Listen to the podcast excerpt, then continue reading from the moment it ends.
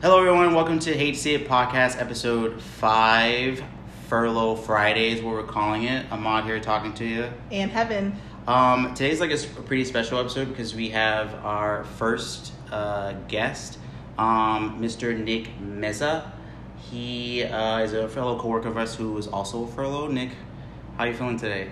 Feeling great. How are you? Good, good. Happy for to have having you me. here. Oh yeah, cool. Um, but anyway, we also wanted to intro a new segment that we are calling "Overrated or Underrated," and basically it's where we take current news events headlines and talk about if they're overrated or underrated. It's pretty simple. I think it's kind of fun. Um, the first one I have for the our two, Heaven and Distinguished panelists. distinguished panelist is uh, Trump taking hydrochloroquine um, to combat the virus. What do we think about that? I think it's overrated. Why is that? I just, I don't think I believe him. I don't think he's taking it. I really don't. So this is if it's overrated, like as like newsworthy, or like Yeah. Like, do you think it's blown out of proportion? Because like it's basically like a high topic headline, Mhm. right? So like people are like, "Oh my god, I can't believe that he's taking hydrochloroquine when it's like Mhm. dangerous and shows no repercussions." Or the people like, "Well, it's his body, his choice." Yeah. I so is it overrated or underrated? I think the verdict of whether or not, um, one, it's effective, or two, if it's difficult to, or if it, if it's actually effective. I think those things are kind of on the fence. Um, but for the most part, it seems like it's not super risky, right? A lot Mhm. of doctors have said it's not super risky. Um, there are some complications that you could face, but um, for the most part, like it, it, there's like a possibility that it helps, and it's like I don't know if, if it, he's the president, like if it's low risk, probably want to pr- protect him the most, right? Yeah. I mean, what do you think? That's if he's taking it. If he's taking it, I don't believe he is. I think he just said he is to prove his point. Like I think Hmm. a lot of times, like he'll kind of hone in on a topic, and that's like all he talks about for a week. Mhm. And I feel like he wants, he wants people to take this drug. He wants to feel like he's the one who's like, this is it. Like this is working for us. This is going I to be see. it. So he's like, I'm Yeah. going to tell them I'm taking it. And if I'm walking around Yeah. fine and I can risk my life because of this crazy drug, then why can't everybody else? yeah, I think a lot of things he does is, I don't want to say not factual because I do think he says a few facts when he does talk. But I think this one he's just saying for more like a propaganda. Mhm. Like I don't think I- he's actually taking it. See, personally, I think he believes it. I think he really does because here's the thing: he does have a motive, right? Because he's trying to open the country up again. He's trying to get things going again. Mhm. But like, I think he's he'd be the type of person that was like, "Oh, this is the cure. Like, this is it. We found it." I'm gonna take it. I Yeah. think so too. I, I 100% believe that he is taking it. I don't think he would lie about that. He said he Wow. talked to his doctor. He said that he mandated that they give it to him. He gave it to him. I obviously do think that it's underrated because it is his body, his choice. And if he wants to take a medicine that's been proven not to show effective and like harm you in some Yeah. way, then like that's his choice. I don't care. I do think like it does like mislead some people, but like, I mean, it is. There's that, and the biggest problem I've heard with people taking that is, um, so it's it's an anti uh, Viral. viral Mhm. to treat um, Malaria. malaria, Mhm. right? So if people are taking it that don't necessarily need it, or isn't even proven to treat COVID nineteen, then you're taking that medication away from uh, people that have malaria. So that's terrible. Like, Yeah. that's that sucks. Um, I would say in that case, like people like the president or like members of like Congress should maybe be first on taking that. I, I don't know about normal, like just your average people taking it. It seems it's like the masks, right? Like once everybody needed to wear masks, then everybody took them up from doctors being able to use them. Yeah. So I don't know. Yeah. It's a fine line. Interesting. So I'm underrated. Heavens I think everything he does overrated. overrated. I'll go with I'll go with overrated. Cool. Super Overrated. overrated. All right. Um, the next line item we have is Texas opening up bars uh, to 25%, restaurants opening 50%, and like oh, starting opening up some sporting venues, which has caused like obviously locally, like here in Texas, like some people don't want all these things to open up. So I thought it'd be good to discuss that, especially if it's like overrated, underrated. What do we think? I go back and forth.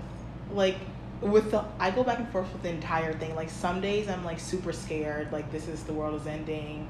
I don't know what to do. And then the next days I'm like the percentage of people that have it, like our positivity rate is so low, so I Mhm. don't even care. But with this, I know I think it depends on each different business. Like restaurants, I feel like I feel different than it does for bars. I also feel different for sporting events. I feel like sporting events.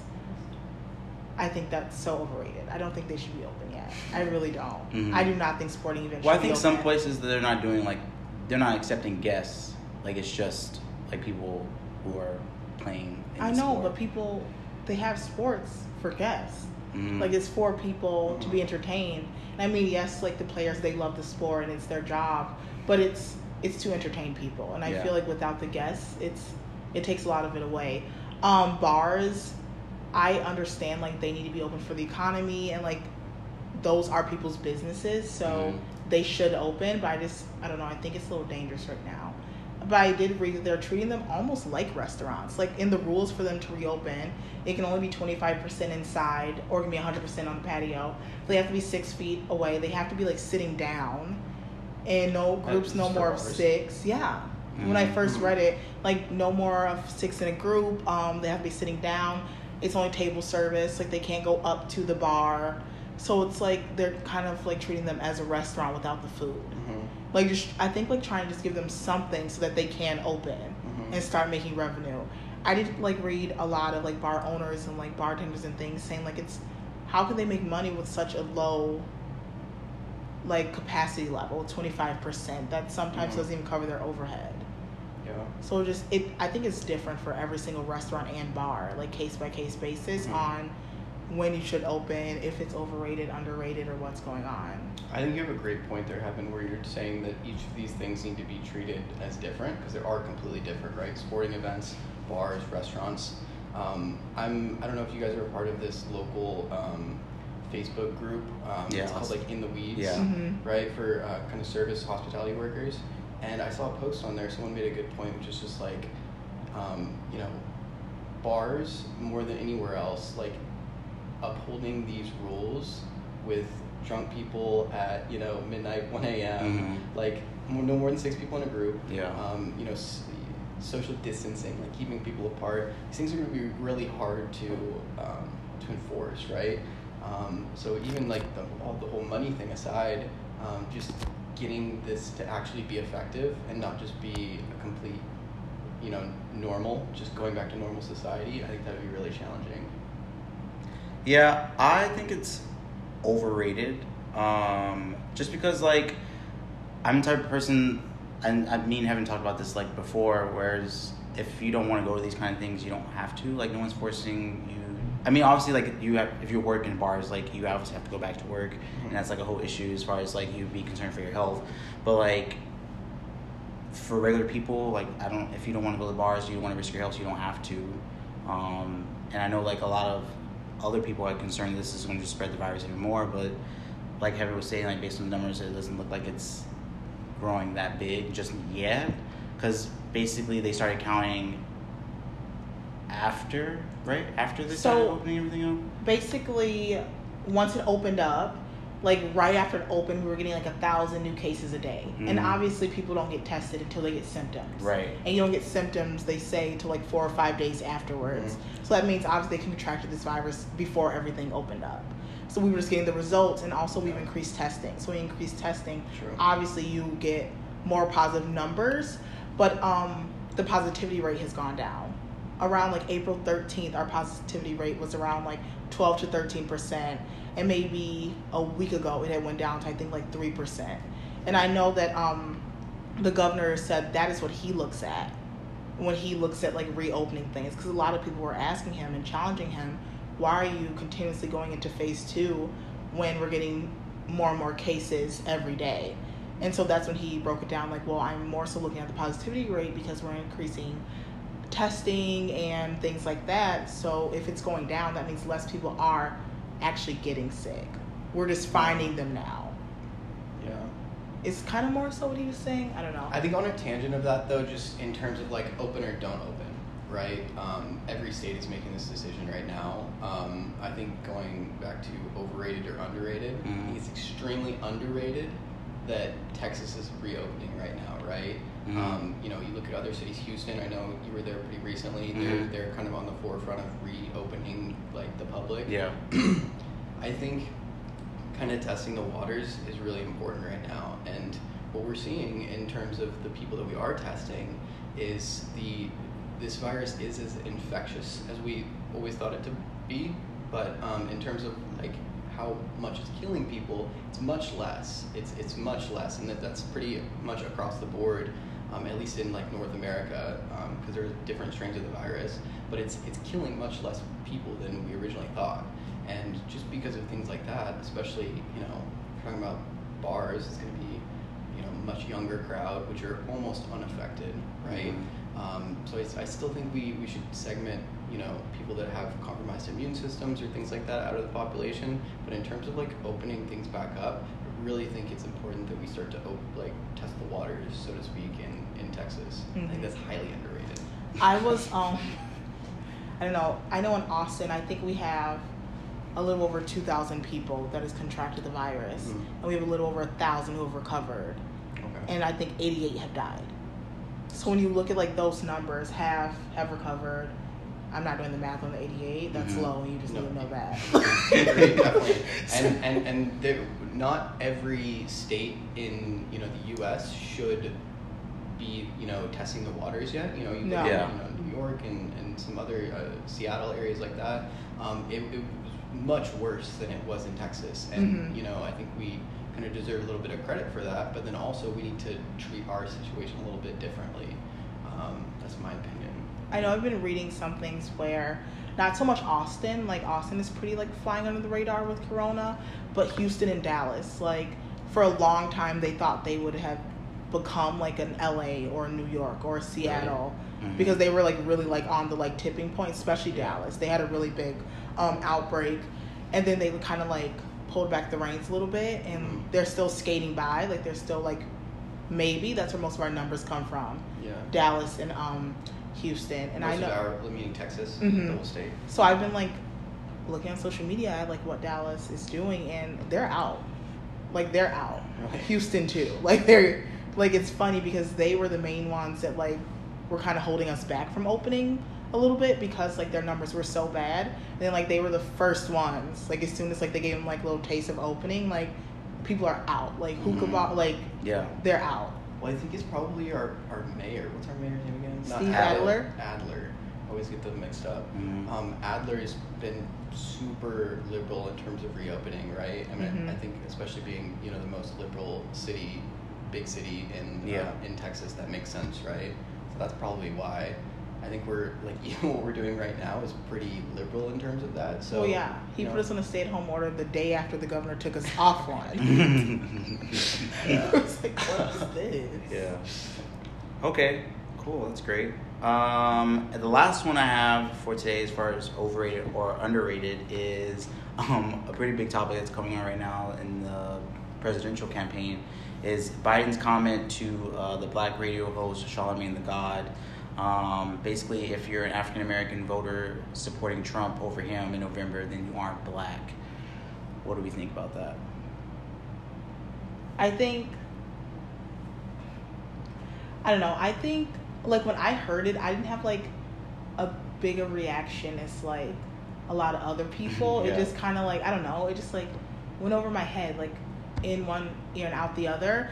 I think I'm very desensitized because Uh-huh. our current president says whatever he wants to. True, yeah. So now I'm like, okay, it's not as crazy to me. Like Right. when people like say things, I'm like, okay. Yeah. I feel the same. I feel the same That's a good way. way to put it. Um, like my initial reaction to it was like, why would he say that? Well, it's just like, what are you doing? He's why would you say it. that? And like, obviously, like I'm a little biased. I'm liberal. I, I'm obviously don't like Trump, um, but I think Trump has said way worse things than that. And I understand like some of our people, especially in the black community, think this is like him, like his hidden racism at play. like oh, this clearly says racism. I don't think that means. I don't think that makes him a racist. I just think that it makes him not intelligent when some things because he just like blurts out whatever comes out of his mouth Mm-hmm. kind of like our current president, but like in a joking way. Because like let's look at the environment, right? Like he was at home, Charlamagne the God was at home, and they were having a video conference or interview, and that's what he was asking him. Obviously, Charlamagne was like very um, hurt, not hurt, but he took offense, very offense to it. Um, but he has his own problems, and he's a very problematic character himself. Um, I think Joe Biden was probably just trying to read the room. Right. Like, he was like, I mean, he was probably making a joke. Probably shouldn't have made that joke. It probably was a bad joke. It, it is a bad joke. I don't think it was funny. I wasn't laughing. I thought it was um, probably not the best comment to make, but I think it's I think it's overrated. Um, I I, think people are thought it was making it a big deal about it than what it is. Especially people who like went for um, Bernie and like obviously hate the fact that he didn't win again. Um, I think it's time to build a bridge and get over that. Um, and obviously, like if you don't want to vote for this man, that's fine. You can stay at home, and then like Trump will win again. But like y'all need to stop complaining because like I I don't know if I can do another four years of Trump. I mean, obviously, if we have to, we have to. We have to live with it. But I just think I just think that it's blown out of proportion. I think that it's like just a hot line right now because no one else has anything to do that's going on, and that'll blow over in like I think it already has blown over. once it goes over. Uh, I, in like in the political world, like this is like the biggest thing that's happening right there's nothing else going on because like you people And that can't- sucks. because people can't campaign. What Joe Biden actually needs to do is like announce his VP so people forget about this. That's what he needs to do because by then people will be talking about that. Yeah, he hasn't. Nick, what do you think? See, I I have a lot of opinions on this, and I don't really know where to start. Right. Okay. So I might be a little contrarian to where where you guys stand on this. Mm-hmm. Um, so Biden, look, Biden clearly has some cognitive deterioration, right? Yeah. Um, it's you know just just looking at someone's age, they will you know their their brain kind of starts to you know digress, which is Mhm. just fine. But it, he seems to have some other things going on, Mhm. right? It's very clear. You see some interviews he does, some of the speeches he's made, he's been completely just a mess, right? Yeah. Um, so you could always point to that in terms of him making this, this type of a comment. Mhm. Um, but I think you you made a good point, um, Ahmad, which is how people are reacting to this, right? Mhm. You said this is like some kind of hidden racism or Mhm. something from Biden, Yeah. which who knows, it could be the case. Um, but I personally think this is more of an issue with the DNC, right? The Democratic Party right now, Mhm. okay? Because what he literally said is, he said, um, I don't know, I don't know the exact quote, but it was something along the lines of, you know, you're not going to vote for me, if you're going to vote for Trump, then you're not black, right? And I think that's a supreme like representation of what the Democratic Party thinks. They're saying we don't need to work to earn the African American vote. You're already Mhm. going to vote for me, Yeah. right? But then also you're saying, oh, look at my competitor. Right. Look at Trump. You're not going to vote for him. Of course you're going to vote for me Mhm. right? Which I just I, I think it's really disrespectful. I think it's really I don't take Biden for an arrogant person, but I think it is a statement of arrogance, right? Why shouldn't he have to own, earn the African American vote? Yeah. Right. Um, and I I don't know. I have I have more opinions on like the DNC, which is kind of pulling the string behind Joe Biden Yeah. more than anything. Um, but like clearly not not an okay comment. I just Yeah. think it's. Uh, additionally, I saw. Um, I'm a huge fan of Charlamagne. I love the Breakfast Club, but I saw um, a follow up he did on I think it was CNN or MSNBC. I think it was like. MSNBC. I think. Yeah, and he, he said something like, so he's had like eight different, like five, six, seven, eight of the um, Democratic candidates on his show, right? Mhm. They all just flood on there, and he said something like, uh, yeah, these these you know candidates come on here and they're they're like, they don't expect us to be prepared. They don't expect us to, you know, ask them difficult questions or be able to test them or things like that. And they're really relaxed, right? Like they're they're not on uh, primetime CNN, Fox, and MSNBC, right? They're oh, it's the Breakfast Club. Like I can just say whatever I want, and that's Yeah. not the case, Mm. right? Um, and that's clear in the situation. Like you can't just make some off-brand comment like that and not expect people to react. Yeah. Right. That's kind of I, I don't know. I could talk about that a little bit more, but I, I don't think it's I don't think it's appropriate. I, I do think people should be upset about things like that. Okay. That's fair. Cool. Yeah. Well, this is a great segment, of mine. I'm so happy you came up with it. Oh, you're gonna give me credit for coming up with the segment? Yeah. Um, obviously we'll keep doing that. Um, this one I like it too. I don't know, Nick. What do you think about it? You're It's our good. guest and our first guest, so It's good. Yeah. Um, so like into like the main topic of why we're here today. Obviously, it's, the episode's called Furlough Friday, and I guess I'll start off with, with Nick. being that you are a guest here, we wanted to get like an, another outside perspective, just besides me and Heaven. Um, obviously, because we all work together um, at the same um, hotel here in Austin. Um, just talking about you yourself, your experience with being furloughed. How does that make you feel? Your progress report, basically. Um, just checking in on this like what month two for all of us, basically. Um, how's it going? What are you doing? That kind of thing. You want to tell people like where you're from? Yeah, I uh, so I am in uh, you know Austin, Texas now. I've been here about two years. Um, originally from uh, the West Coast. Um, I grew up, spent most of my life in a town outside of Seattle, um, and then before that, um, was I was born in Southern California. A lot of my family's still down there. Um, so I've been here about two years. It's been good so far. Um, I was just reflecting yesterday of how I'm just hitting the two month mark in quarantine, like Ahmad said, Mhm. and um, I'm just like reflecting on the different stages I've gone through. Mhm. I'm sure you guys have kind of had that, right? Where like the first stage is you're kind of like, oh, free vacation, like I'll just hang out, you know, Mhm. make some uh, sourdough bread and homemade pizza, Mhm. um, like hang out. Um, and then you get to a point where you're like, all right, I'm ready to go back to work. Like Mhm. I'm, I'm, I'm getting sick of this. Um, and then I think you hit a point where you're like, oh, this is gonna be longer than we thought. Mhm. Um, and I'm, I'm, I'm well into that, I think. Um, but I think for me, like, one of the most important things for me is having structure, um, like creating structure for myself. So just kind of like going out to exercise as much as I can. Um, I've been meditating, which has been really nice. It's actually been, That's good. it's, it was like one of the most difficult things to get started on. Mhm. Um, but I, I like it a lot, so that's been helping me.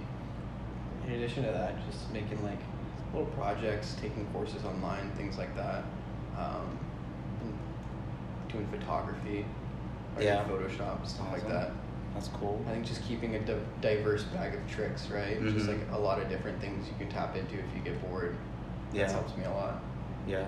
Um, I think you hit the nail on the head. Basically, is, is that it's very um, there there are stages, and I think it's like interesting because like obviously like we don't know what I don't know what the next stage as in this phase would be. Really? You know what I mean? Because like please tell us. right because like you know like how like there's like a there's stages of like grief right there's like that's defined okay like okay obviously you can like, kind of like mentally tell yourself like okay this is where the stage i'm at i can see like an end in sight um this is like a different kind of stages because like i don't know Pandemic end. right i don't know what i don't know when it's I don't i don't know what stage i'm in uh, it's like weird um but like obviously like i had i myself had the same stage as far as like okay like like I want to say the first two weeks of quarantine, I was doing I was doing fine. Like furloughed, Sure. I was like raised mostly because like us working in the hospitality industry, like we knew it was coming. We just didn't know when, right? True, we didn't yeah, know. we had groups that were like kind of pretty worried about it. Yeah. Right? And like we, we knew, just like you said. Yeah. Know? So like we we knew like oh it was gonna happen, and like honestly like after it happened like it was I felt like a certain point of like relief in the fact that like okay like it happened because before I was like oh my god I'm gonna get furloughed what am I gonna do like how's it gonna happen like what's what are my finances gonna look like like it, are we gonna get unemployment like is, are, is Congress gonna pass this bill as far as like the twelve hundred dollars check and um, the additional six hundred dollars for unemployment. Um, but after it happened, I was like, you know what? We're here. Like it happened. Like I, I, I felt some type of relief because I didn't have to worry about it anymore, right? And then you get all that settled. You you call your creditors, right? You say, oh, this is what I can pay. This is what I can't pay. Um, you figure out your life, who you're gonna pay, who you're not gonna pay, how you're gonna like structure it. Maybe get tend to things that you like put on the shelf for like a long time. And you're like, okay, I guess I can start there, and then you start doing those things, right? And then like you get into like this mode of like, okay, sleep. I was watching a lot of TV, right? I was watching Netflix, like nonstop Netflix, like chill on the couch. Like you take it as a vacation, right? But especially like us working in the hospitality industry because like when's the last time that we had like an actual vacation, right? Because we work long hours, we work all the time, like, and like what's really messed up kind of about this is like right before all this was happening, we were like probably the busiest we've ever been in our property probably. We were hitting our high marks we were, we were raking in the revenues we were doing so well. And then after that like we were slowed down we obviously lost business. Then like we had to like go of our some of our employees not let go but like our employees who work under us got furloughed before us, and then like they kept some managers and some other people, and then like obviously everyone else got furloughed when they closed down the hotel. Right. So then after that, you move into okay, Project City. Right. You start doing because like you start running out of things. You're like, okay, I've, I've watched TV now for two weeks. Um, I've caught up on all my shows. Like, what's next? So you start working on projects, right? Um, and like for me, like I think a lot of people, um, they start. I don't know what. I don't know where the trend of making bread started. I don't know who like. Sorry. Okay, I like one everyone. I think it came from TikTok. I want to say it came from TikTok. Sure. I, I want to say it came probably came from TikTok. Like people started making bread because like all of our people that we know. Um, who also got furloughed started making bread. We were discussing like You guys need some sourdough starter. Switch it off these. No, I'm past that stage of making bread. Actually, I've moved on. We're in the Um, podcast stage. Yeah.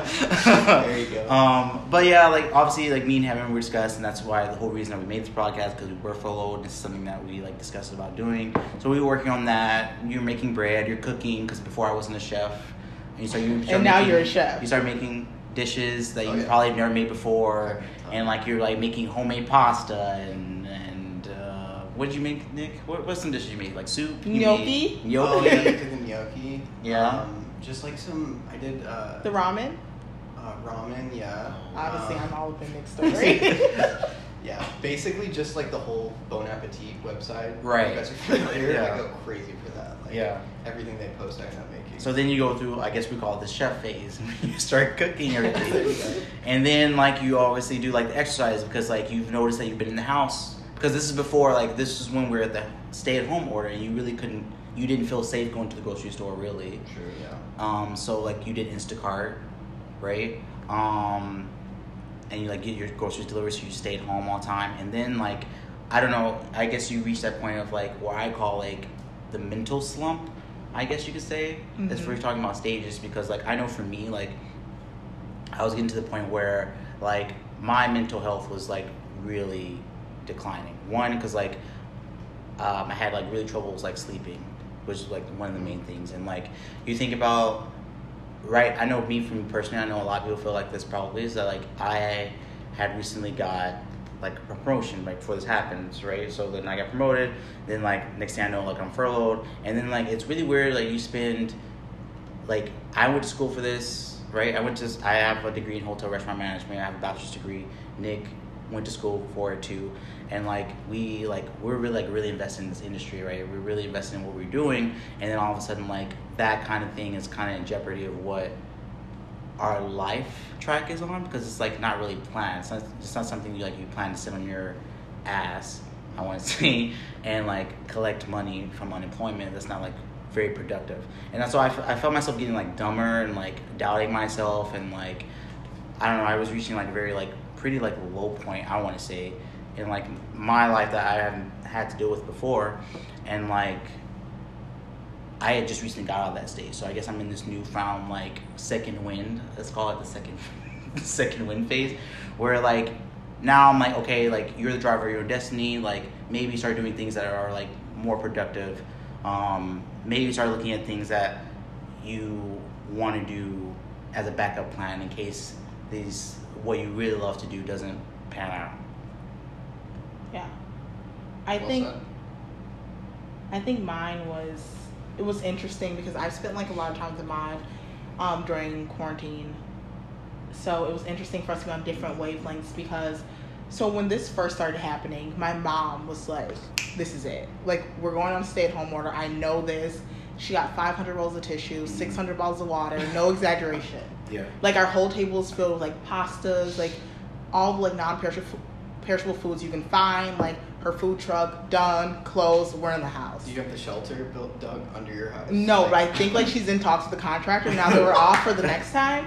Um, so at the beginning of March, I actually was scheduled to go to the Bahamas for a week. So I was off of work for a week and a half. Then our trip got canceled. Obviously, I didn't go back to work because there was no work already. Like it was already kind of going downhill. Then South by got canceled. So I was still off of work. Then I think I went back, I want to say the 18th. So I was already quarantined for eight, like 15 days at this Mhm. point. That And- was before you got furloughed. Yes. saying? Mm. like because I was already on vacation for the trip. Mhm. Um, I wasn't going anywhere because my mom was off her rocker. Like she just didn't feel like she. We were already on a stay-at-home order at this point in my household, so I was already quarantined for 15 days. I go back to work on the 18th. Um, run like a super like small schedule, like three days a week. So I'd work for those three days, and I'd be quarantined for the next four. And then the furlough came. So by the time I got furloughed, and my last day was March 27th, I had already been quarantined, except for those six days I went to work for like, I don't know, like 22 days. Jeez. So then we got furloughed. And now, like, everybody else is going into this, like, frenzy about it. Like, I don't know what's going to happen. And they're, like, in their low peaks where I had already hit my low peaks Yeah. like when I was like supposed to be on vacation and I like Yeah. then South by got canceled and like I'm like my position is more on like when the events are there then I'm there situation. So when everything was canceling, I was already like in like a low peak and like really stressed out about it and like in like a frenzy, but nobody else was there with me because it hadn't hit them yet. Sure.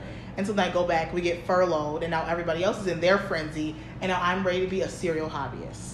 Like I already, I've already hit my lows, so I'm already in like the hobby thing. So as soon as like that happened, I did took everything to like the extreme. Like people made food on their stories, I had a food Instagram. Like I just do everything like so annoying. Um, what else did I do? I really like dove into like the food because I've never like been able to cook. What is your food Instagram again? Recipe Heaven, two ends on heaven, shameless plug. This is the Oh, second see, thing. I asked you, so it's fine. I had already planned that. um, please follow it. Um, so I was like doing the whole pasta thing and like just really diving into like the cooking. I made a cheese board. I spent some time at Hobby Lobby getting some wood. Yeah, I was ready for that. I have the stencils. I haven't put my initials on it yet, but I will be doing that once I get home. I rode a bike for a little bit. um, I took daily walks. I started this podcast. I also have an Instagram for this podcast. Please follow it, HTSI Podcast. Thank you. Um, I think I started YouTube. I haven't posted any videos yet. That's on my list. Mhm. I started like three new emails for all my new ventures I was doing. I was at Target every single day. Can we talk about that just real quick? Because I don't know, Target. First of all, Target needs to come up with a membership um, Yes. type of program because I feel like I'd be a platinum member because I've been Well, to like Target. A, like a Costco thing, or like a. Well, like I don't know, like some type of A of better rewards. point system yeah, than point what they system. have. Yeah, a better point system based on like what you spend because I feel like I spend at least I've, I have spent at least two thousand dollars to three thousand dollars at Target Oh, during this easily. I've had to. I've gone there every other day. and I find something new every single time. And it's not like they just put it on the shelves. I've seen it the last time. I just wasn't ready to purchase. now I'm back and I'm ready to So purchase. you're looking at the shelves and you're like planning, or you're like, no, this is gonna be Tuesday. I'm like, I you know what? I'm not ready for that yet. Yeah. But you know, maybe next time. I'll be back for you. hmm Right. I'll let it simmer. I'll think about it. Then I come back and know like this is my focal point. This is my big thing I'm buying. And then I'll throw like some little things in the cart and I'll get their checkout. And the next time, big thing that I'm buying. Throw some little things in there. Um, one of my friends like it's so funny. She always jokes. She's like, "What are you doing?" I was like, "Oh, just like driving." She's like, "Oh, are you going to Target?" Like she always knows. So I'm always going to Target. It's never like a chance I'm not going to Target. I live North Austin, so my Target so nice, always stocked. I come down here to Southpark Meadows with the mom. They don't have anything on the shelves. Oh yeah, they're That's the empty. one that I go to. These Yeah. South Austinites, I don't know what they're doing. They don't have anything on the shelves ever. Mhm. Yeah. It's ne- I hate coming down here. And it was like weird because like you can tell also like where everyone else is in their like I guess for a little slash quarantine process because, um, for example, like we um, had a friend leave and we were doing something nice for them and trying to find them a present and like we couldn't find anything like all the cookware sets gone like so Mhm. everyone's at home cooking All yeah, air fryers right? gone. all We air fryers gone too, yeah. right Like, everyone's air frying all the pasta makers Uh-huh. gone because everyone's making pasta at home and Even like utensils, like spatulas. Yeah. Yes, like and, gone. yeah. Cheese graters. I looked literally. This is the most annoying thing. So another one of my adventures is I wanted to like make like a happy hour page. So I was looking for like all this like things for alcohol, like ice bucket shakers, all these things. It was the hardest thing to find an alcohol shaker. Oh. Target out, Walmart out. Mhm. Spec's had one, but I forgot my ID. They wouldn't even sell me an alcohol shaker without an ID. Like nobody had alcohol shakers. It was insane. I went to Kohl's, anywhere I tried, nobody had one. So it's just it's interesting to see like America as a whole kind of just like take this thing. But after my serial hobbyist, I think like you take like another dip. It's like very like up and down. Yeah. And like with this dip, it was like the worrying about like my like pivot, like what would be like my next step. Like if I like didn't like go back to hospitality, like obviously like this is something that like I love to do, like I'm very like focused on it. I would be like crushed, you know, like because I mean it's like what you like you work hard for. Um and it's like I took my like lowest low when I couldn't like figure out like what else would I do. Like that was probably like the hardest thing for me is trying to just like think like what could be like a next step for me and like not being able to like really like pinpoint anything. Like it was so it was like really hard. Even the things i could think about they all kind of like were the same. Like they were all like based on like consumers and things like that and like creating things like for people. Like it just wasn't anything like finance i thought like oh that's something i'd be like interested in doing. And like it was just that was really hard for me. And it's interesting because it ties into the point you made earlier like when is the pandemic over? Right. like who knows? But i was watching good old hulu who's law and order svu has gotten me through many a nights. I was watching hulu and one of the um commercials it's one about the pandemic. And it's narrated by a woman who was born during the influenza um pandemic and so she was narrating and she was like hi i'm I was a baby that was born during a pandemic. Which one was that? Wa- Was that in the 80s? The influenza? Is that. No, I think it was before that. yeah, I think it was in. It was like way like 19 early 19s. I because I, keep hearing people like re- refer to these that have happened in the past, and like I never have heard of anything close to what's going on right now Yeah. Ever happening before this. Like I, I don't remember it ever being mentioned. She said she was born in 1920. Oh yeah, that was way back. then. Yeah, Oh, like okay. so she was born Sure. um in the influenza pandemic. She was like I was a baby born through a pandemic. I know you guys are feeling like there's no end. Mhm. And she was just talking about like it does get better. And like it was so weird because I was like when, okay? I want to watch that. I really do because I think everything you're getting at too is like, if we like we're currently still in the phase of like kind of looking into an abyss, right? Mhm. We're not 100% sure what this is looking like. Yeah. There's a little bit of light at the end of the tunnel, Mhm. right? When things are starting to open again and stuff like that. But um, if we just knew, like if we just knew, like okay, at, at this point in time things are gonna look like this. At this point in time Yeah. things are gonna look like this. I think everybody would feel much better, right? And that's for me, like that's a comforting train of thought just to give myself, right? When I'm just sitting at home, just knowing that like, look, if, if you just treat this like this is going to end very soon, or Mhm. everything's gonna work out fine, Yeah. um, you know, your mental health in the time being will be better. Yeah. If you can just uh, know in like the back of your mind, and of course you don't know, but you just tell yourself things will work out, things will be okay. Um, I'm gonna find work regardless of where it is. You know, maybe I'll find a, a new job, a new career if I need to, um, but things will be fine, right? Um, and then you kind of use that motivation just to be productive, right? Take an online class, learn a new skill, Yeah. start a podcast, right? Things like that. And um, I, I think that's just that's like the main thing. And I think uh, I, I remember reading an article really early on. Um, I think it was in the Atlantic or something like that. Um, and I think I read it too early. I wasn't at the stage yet, right? Mhm. It was talking about like, don't beat yourself up if you're, you know, trying to, you know, accomplish things or be productive, you know, during quarantine and you're, and you're not able to, right? Don't get down on yourself. And I, it, it was just, it was along the lines of like, you don't need to be productive every minute of every day. Mm. And I was kind of just like, well, why not? Like, I might as well. Like, I'm productive most of the time at work, right? Yeah. Why, why shouldn't I be?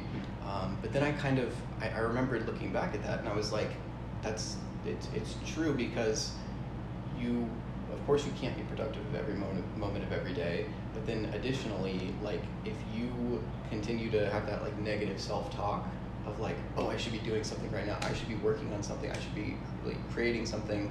You will end up being much less productive, right? You'll you'll end up being much, and you'll start to kind of spiral, Mhm. right? And I, I like remember I read the article again and I was like, I totally get this now. Like, this totally makes sense. Yeah. Um, but uh, sorry, I think I kind of got off on a tangent there. No, yeah. uh, No, that makes sense. Just Um, to like I guess wrap up the commercial, she was talking about how she was born in the pandemic, and it was a commercial like more so for like new moms yeah. because a lot of babies have been born in this pandemic, and you can a lot of hospitals let you have no one, and then some hospitals let you have one person, and then you can't have any visitors until you leave. So just like more like encouraging words for them, like I was born in the pandemic. Look at me, I'm still here, like virtually a hundred years later. Um, so that commercial really like I because. I was really like spiraling, like. Mhm. I don't know like what I'm gonna do, what's gonna happen. Um, and it was honestly like right after our first town hall. So um, the hotel we work for, they Mhm. have hosted two town hall, hall, two town halls since we were furloughed, and uh, I had two like very different reactions to each one. Like the first one, um, it kind of like set me back into reality. set me back into reality because I was on my serial hobbyist, Mhm. and then like I had this town hall, and it was just like, not it wasn't what I wanted to hear, but it was just like another like daunting like you really don't know what's gonna happen. Like basically they, it was nice that they like reached out, but they didn't have any definite answers for us. It Mhm. was all like maybe this or maybe that. It was never like this is happening. It was like maybe we're opening at the beginning of June or we can open at the end of the June. And then like after that town hall, like I really like was stressed out. Like I was like at Ahmad's and I live a good like 50 minutes from him. So like the entire like ride home, I like literally like didn't listen to music. Like I was just like thinking about like this town hall and just like thinking about like how it's like so unknown and like how I felt about it, which I didn't know how I felt about it. And like that is what like really like jump started like my like spiral into thinking like what would be like my pivot, like my next steps. Because it was just so like who knows? Like they don't know and if they don't know, we don't know. Like Yeah. everything's dependent on the governor and what he says. Can we open? Can we not open? Like, and it's all like dependent on the other the big states because we need people to come in for the groups Yeah. that we host. And if they're still closed, how can they get here? Yeah. If the quarantine for 14 days, once they get here, why would they come here? Yeah. If they can't even go back to work, their office buildings are still closed. Like, how would they come here? And then it also makes me nervous because I've seen, I've heard and seen so many commercials of companies like pivoting like furniture stores, like everything's virtual, or like plumbers, even though they're allowed to come, still they're an essential service, but a lot of them are offering like virtual calls now. Like they can like help you What? like with your pipes and like if like if you leaky faucet over Yeah. like FaceTime or something. That's wild. So like I it's heard of that. it's so cool to see like the world pivoting to like these virtual things and like Yeah. different ways, but then it's like what does that mean for like hospitality afterwards? true. Yeah. For like if you can do a 2000 person virtual conference during a pandemic, why can't you do that after a pandemic? Like what if your guests really like that? They don't Yeah. feel like it. Like they want to have a virtual meeting. True. Why wouldn't you? I, I, I do think um, one one piece of uh, kind of thought on that. So there's going to be for our industry specifically, right? For like events, let's say large scale events. Um, there's going to be short term event effects, and then there's going to be the long term effects, right? I think there's security in what we do because in, in terms of long term events or long long term effects, um, because you know, like you said, a conference with a thousand people, that wouldn't really like make sense virtually, right? And there's still a lot to uh, kind of there's a lot of benefit from having those large scale events with with those like um, grand events with big screens and, and the sound systems and everything, right? It's an experience. You're you're not going to be able to completely you know eliminate that.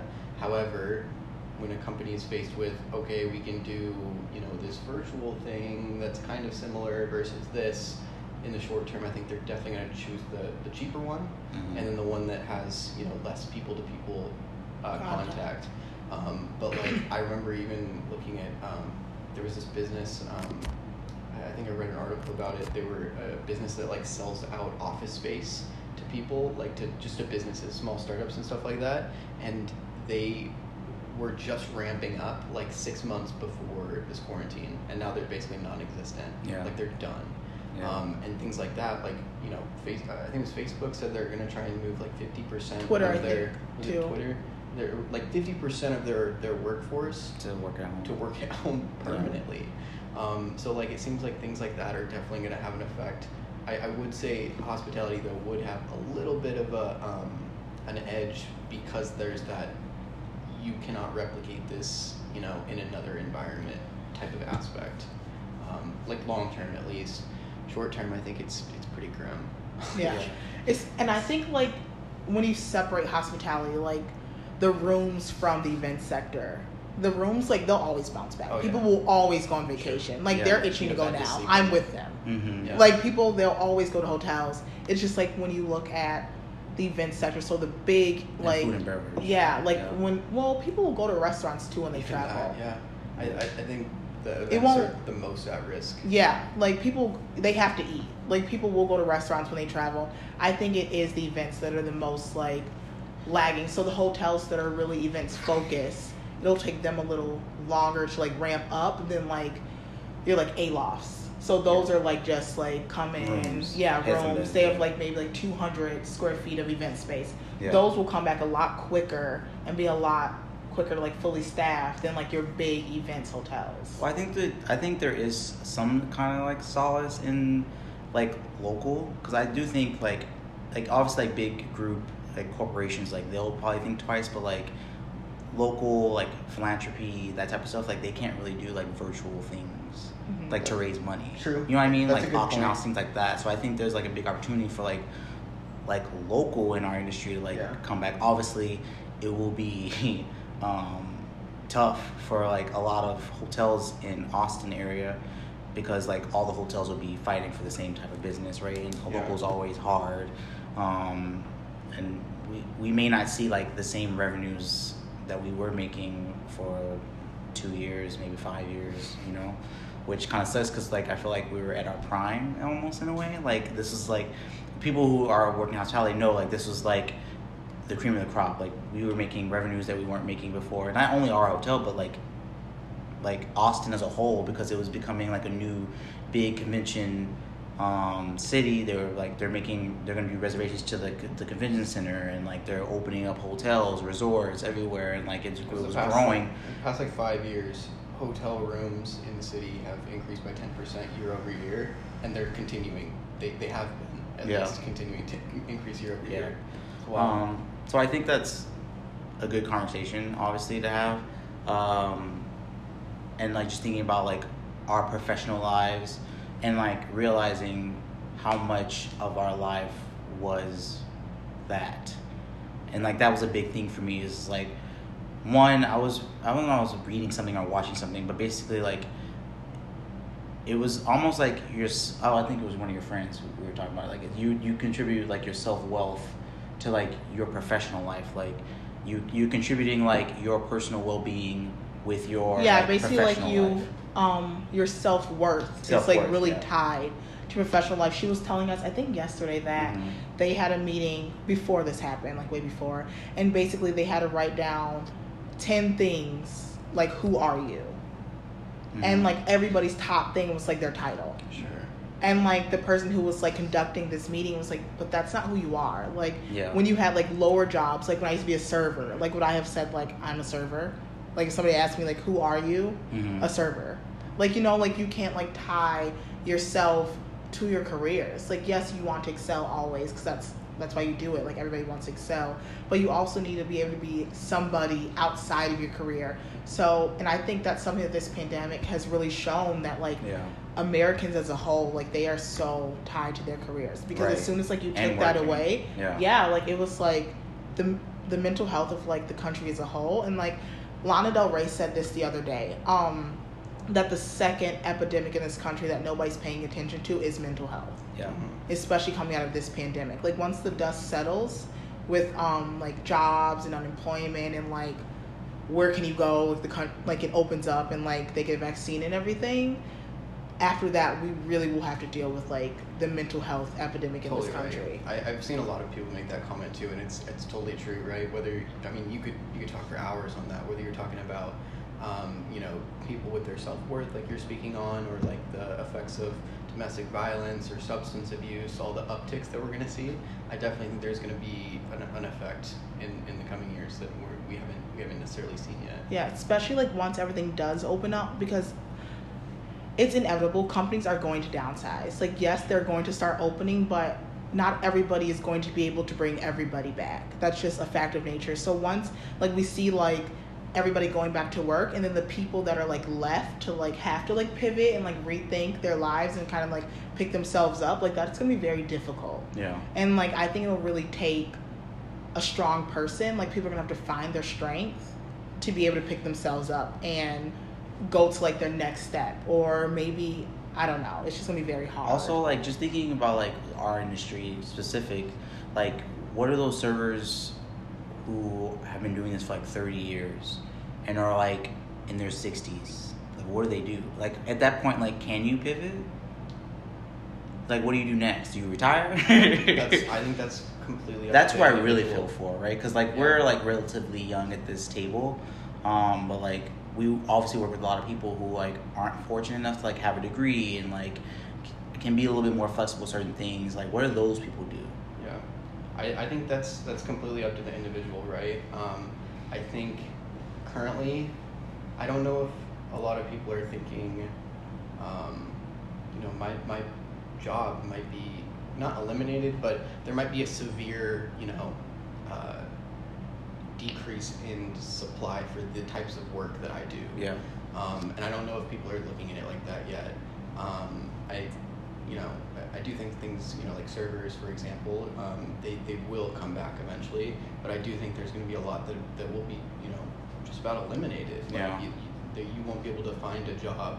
Um, you know, uh, I, I can't think of, you know, the best example right now because I, overall I think most jobs will come back, right? It, I do think this is we're in a situation that you know unprecedented is the word people keep using, um, but most things will come back. Um, but just like you know, truck drivers are becoming irrelevant. They're, they're Mhm. going. They will have to find other work. There is no other option. Um, you know, economics, like law of economics, says displaced workers will eventually retrain and then Mhm. find other work. So, I mean, they, they have to. yeah, I mean at this point it's either you do or you don't. Yeah. Yeah. Um, on like on like a slightly like lighter note, but maybe not really. What do we think about like Zoom happy hours and how that's become like a thing to like reconnect? Retweet. I like I don't know. I think it depends on like the reason and who you're with. So I've only had two Zoom happy hours. I had one with like my team at work, and then I had like a birthday Zoom happy Mhm. hour because I did have a quarantine birthday. Mhm. And to speak on that, it was like it was tough. I, Yeah. It was pretty tough. Um, especially because like birthdays like with my friends like they're pretty special. Like we like to like celebrate that person and like obviously I'm not from Austin and this is it was my first birthday actually being in Austin. I lived here for my last birthday, but I went home. Um, so it's like be here and like just like be in my room, like staring at happy birthday balloons, but like watching like Law and Order. It was like very like it was weird. Like it was super weird. Um, I just wasn't like used to it. But I did have a birthday Zoom with three of my like really good friends, and it was so fun. Like I had it like towards the end of the night, like right before I went to sleep, and like we just all like kind of like sat there and just like talked, like we we normally do, like we always talk, but just like to like be able to see them and just have like this like maybe like hour and fifteen minutes dedicated, like to just like talk to them and kind of like check in. It was so fun. It was a super big contrast to like our work one, which mod you were on too.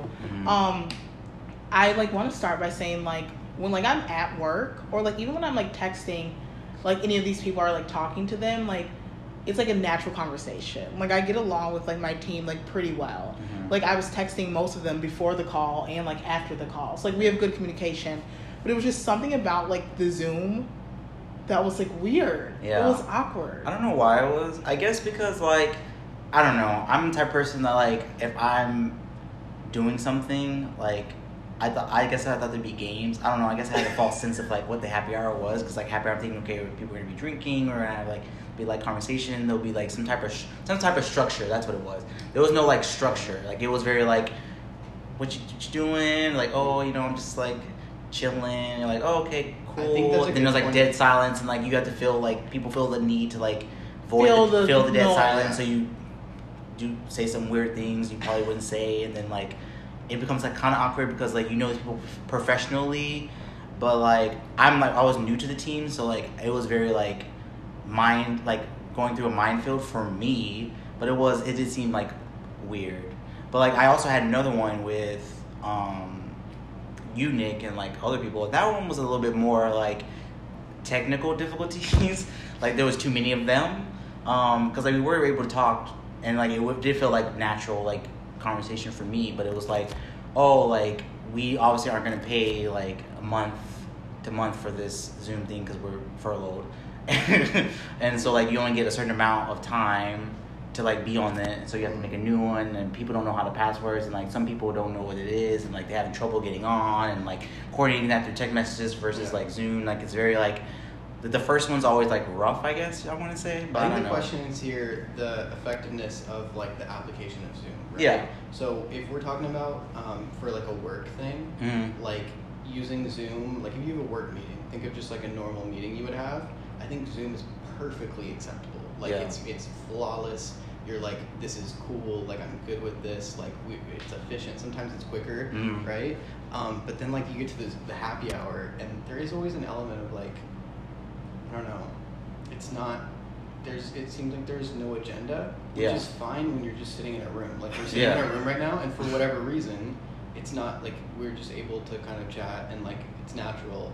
For whatever reason, it it doesn't feel natural yet. It's Yeah. always like a weird, awkward, like dead silence. Mm-hmm. Like even actually with my birthday once, there were some times where it was just like, like we were just like looking at each other, but it was fine. It didn't feel awkward. Yeah. But now that I'm like thinking is back, though? What is it? it's now that I'm thinking back, it's like I don't know. There were some dead times um there. I don't know what it is about the Zoom. Is it like you don't feel The like, energy the of like the other. I don't Maybe know. Maybe because I guess like you can kind of do, I know what it is body language. You can't read you can't read body language. Sure. Like it's very you hard. Only get this much, right? Yeah, you only get like a certain amount. So like I guess like usually like you can read people body language, so you can like kind of play off that and like you can like joke. It just feels like more natural because obviously we're human beings and like this is something that we aren't. Even though we do have technology and obviously like FaceTime has been around for a while, Mhm. it's still like not. Usually FaceTime's only like with one person. So like it's kind of better. Obviously they updated it now, so you can That's do a like good point, multiple. though. FaceTime doesn't seem uh, that awkward to me. Yeah. But, but that, I mean, that is always one on one. It's more just like a telephone. I've Yeah. had some group FaceTimes like during this quarantine. Like um, some of my friends and I will do like a group FaceTime, and sometimes it'll be four of us, and it Mhm. never feels like a Zoom. Mm. Mhm. Maybe because it's on the computer. Maybe it's the application I of don't it. know. But you can get Zoom on your phone. I've never used Zoom on my phone. I don't know. Because like I don't know, I guess on computer like like different faces pop up like based on like who's talking. You you can't see everyone also Yeah. like because I guess you can't hold that many people obviously on like one screen. Or I guess you could. I don't know. Maybe we don't. Maybe we're not using it right. I also You read the instructions. I also think it's like very funny, like on the same topic as Zoom, but not really. Um, everybody is like, all the companies are like trying to pivot and like have their own like version of Zoom. Like, did you see what Instagram just came out I with? did. Yeah. Yeah. They can like video chat even if somebody doesn't have an Instagram. I Instagram. like their idea though, right? Because it's called like a room, I Mhm. think, Mhm. and then someone just creates a room, Mhm. and then people like join or don't. It's basically the same idea, I guess. it's as- like a as live, but a bunch yeah. of them. Yeah. Um, who else has one? And all the like little dating apps like Bumble and all of them. They have like the new icons that are like video chat because we're quarantined. You can't see them, but you can still see them. It's like the type of thing that they're going for. Um, so those are like super fun, and I really enjoy those. And also the family zooms. Have you all did any zooms like with your families? Um, I did one for Mother's Day. Really? Like I mean, my mom like added me to it because like they were like she was cooking everyone for everyone or Mhm. like all my like great aunts and like my grandma obviously because um they can't see them because you know they're considered risk. at risk yeah so um but like speaking about that and like my family like what what has your family's like reaction been to like you guys going through like being furloughed and like have they been like like a solace like a place to, like to go for comfort or like have they been like weird or have they given you any advice that kind of thing It's it depends. So one of my grandmas, she keeps offering me money. and like I don't think she realizes it. Like it's not like money that like it's like my issue right now. It's like like mentally like having to deal with like being home. Um, my mom like I was like super annoyed with her when I first got furloughed because I was so annoyed because she shut down her truck. She was like, "Oh, stay at home order. This is over. I'm going home." She had been wanting that to happen so she could close. So and then I was still working after the stay at home order for a couple of days. I hadn't been furloughed completely yet. Um, so then when I did get furloughed, I told her, and she was like happy.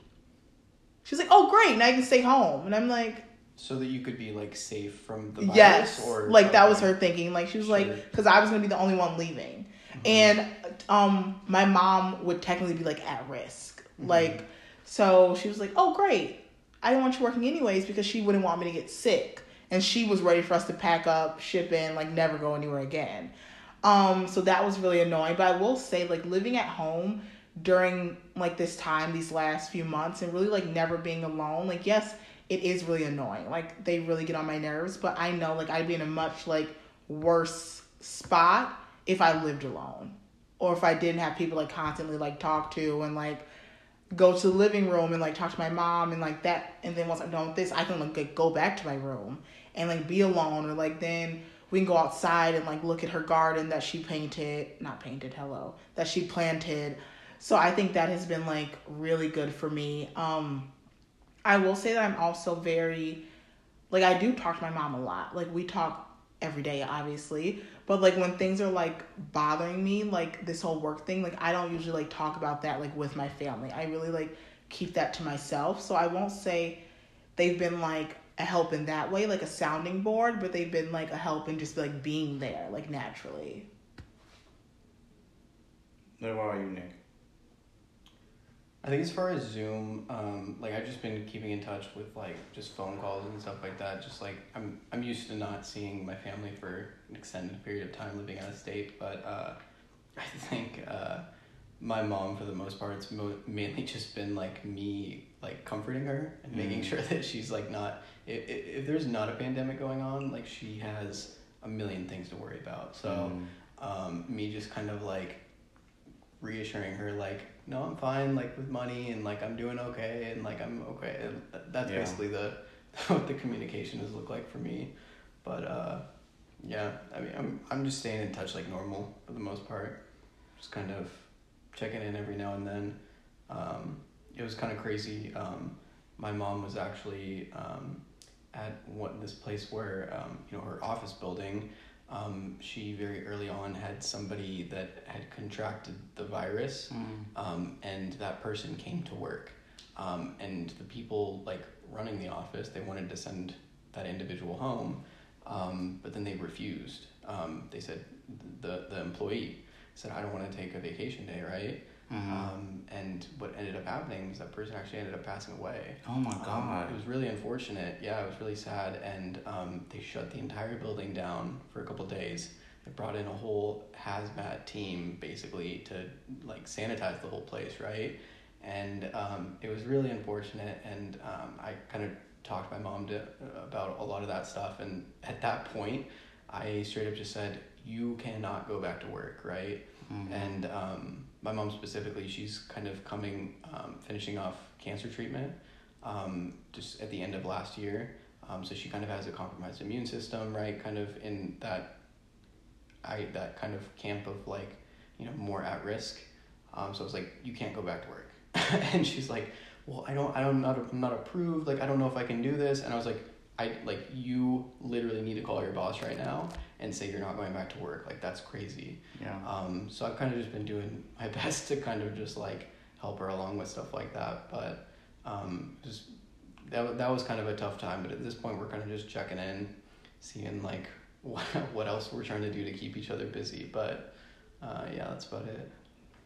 Um, well, for me, like, I guess my, my parents are divorced, right? So, like, my dad's been, like, kind of like my rock in the beginning. Like, he was very, like, you know, this is what you need to do. Obviously, like, he's like, like, when it first happened, he's like, you know, call your creditors and tell them you can't pay them, basically, is what he said. It was like, you can't pay them until, like, you figure out, like, your unemployment, how that works, and, like, what to do with that. Um, my mom, I guess, has been, like, more my emotional support in a way because my dad's like I go with them for two different things. I guess you could say like was like more like my emotional drive.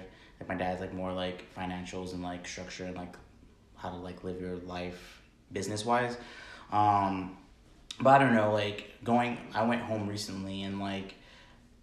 I guess my brothers and my sisters and like some other people in my family um, aren't as like sensitive like to me be being furloughed because I guess in a way like I got certain comments as far as like because like obviously like they are still working some of them and they're like oh like all you do is like sit at home all day and like collect money like there's not really like anything for you to complain about and I just think that that's like not what I was looking for in a sense because like it's, I think it's like really like insensitive because it's not like I asked to be furloughed or I asked like the government for money. That's not something I want to do with my life, like just to sit on the couch and do nothing.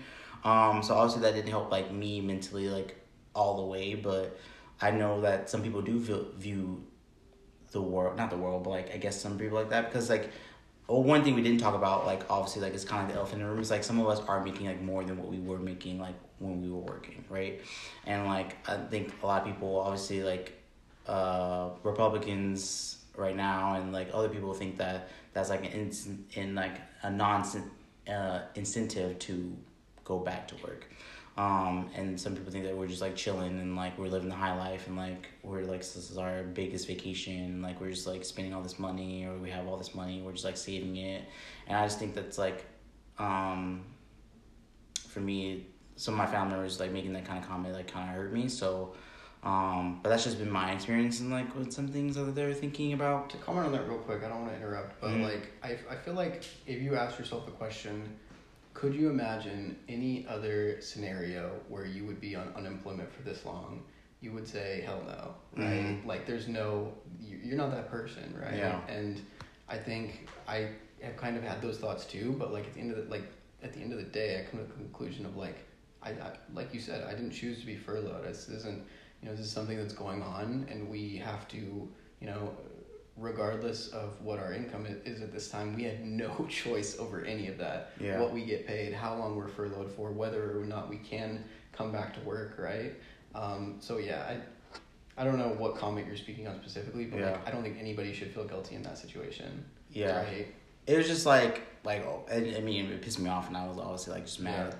Point, but it basically was along the lines of like, what you haven't been doing anything all day, so like you need to do these things and do those. It's like, well, and I don't really know what to do in this kind of situation. Like, how does one be, like, like you speaking to like your like, oh, you want to be productive, but then like, one like you get depressed and you don't want to be productive. You just want to chill and like do nothing, like trying to figure out like what you're going to do for the rest of your life.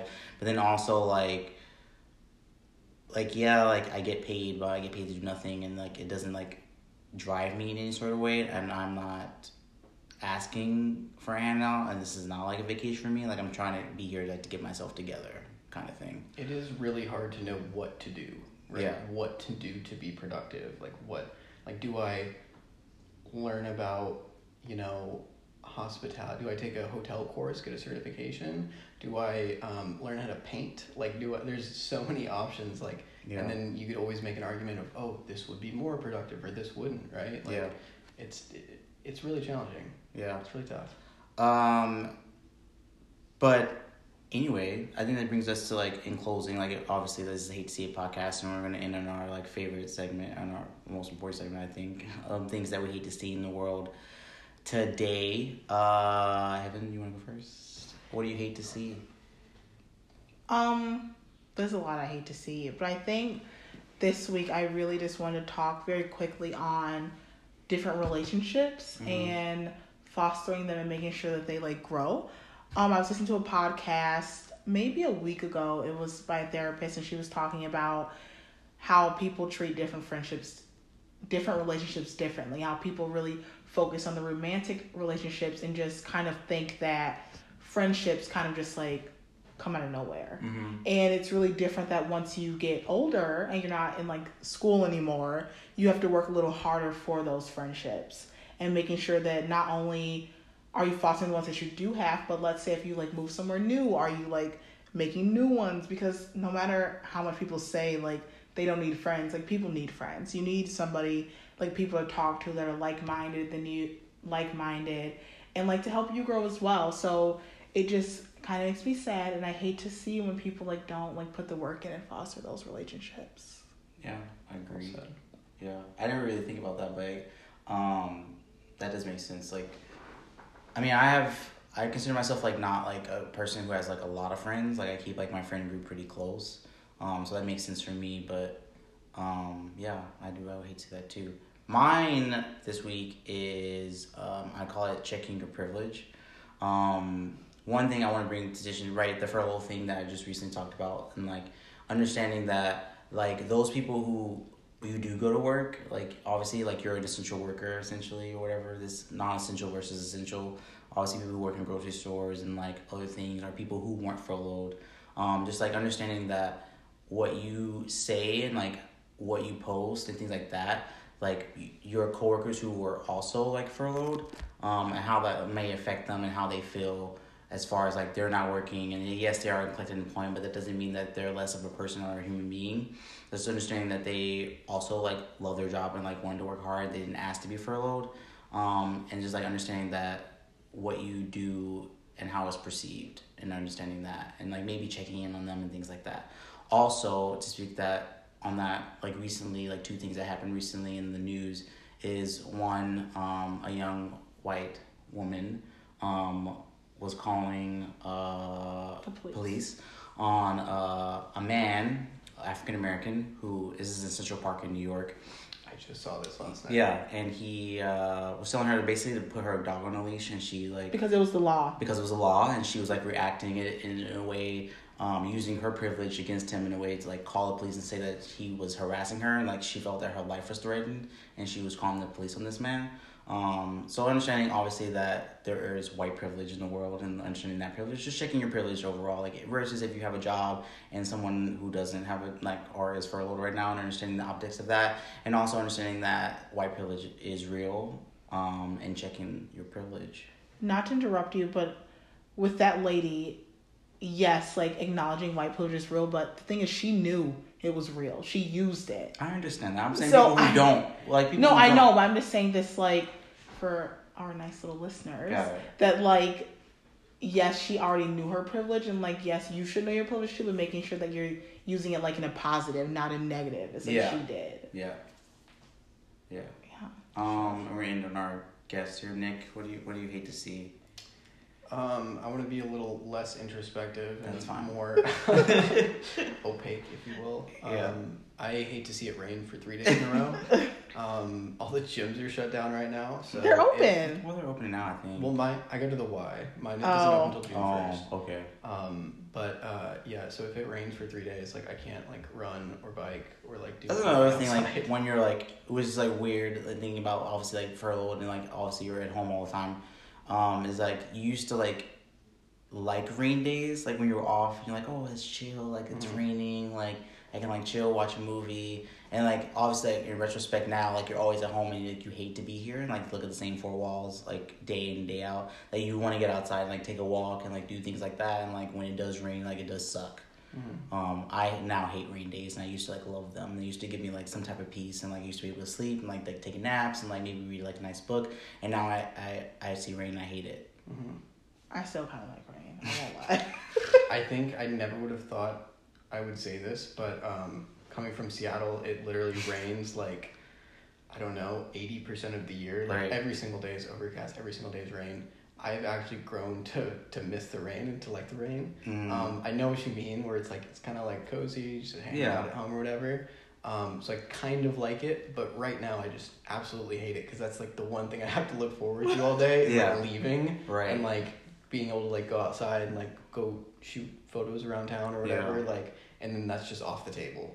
Yeah. So it's kind of good and bad. For sure, yeah. Um, thank you guys for listening. Um, Thank you, Nick, for being here. Oh yeah, Nick. Yeah, thank you. Of course, Our first guest. It's been like a pleasure. This obviously was a really good conversation that good I really liked. Um, this is like episode that we wanted to do for a while. Um, please subscribe. Um, and as always, if you guys have any like feedback or like what you want to listen to or like, you have anything to say, like we're happy to listen or like we want that.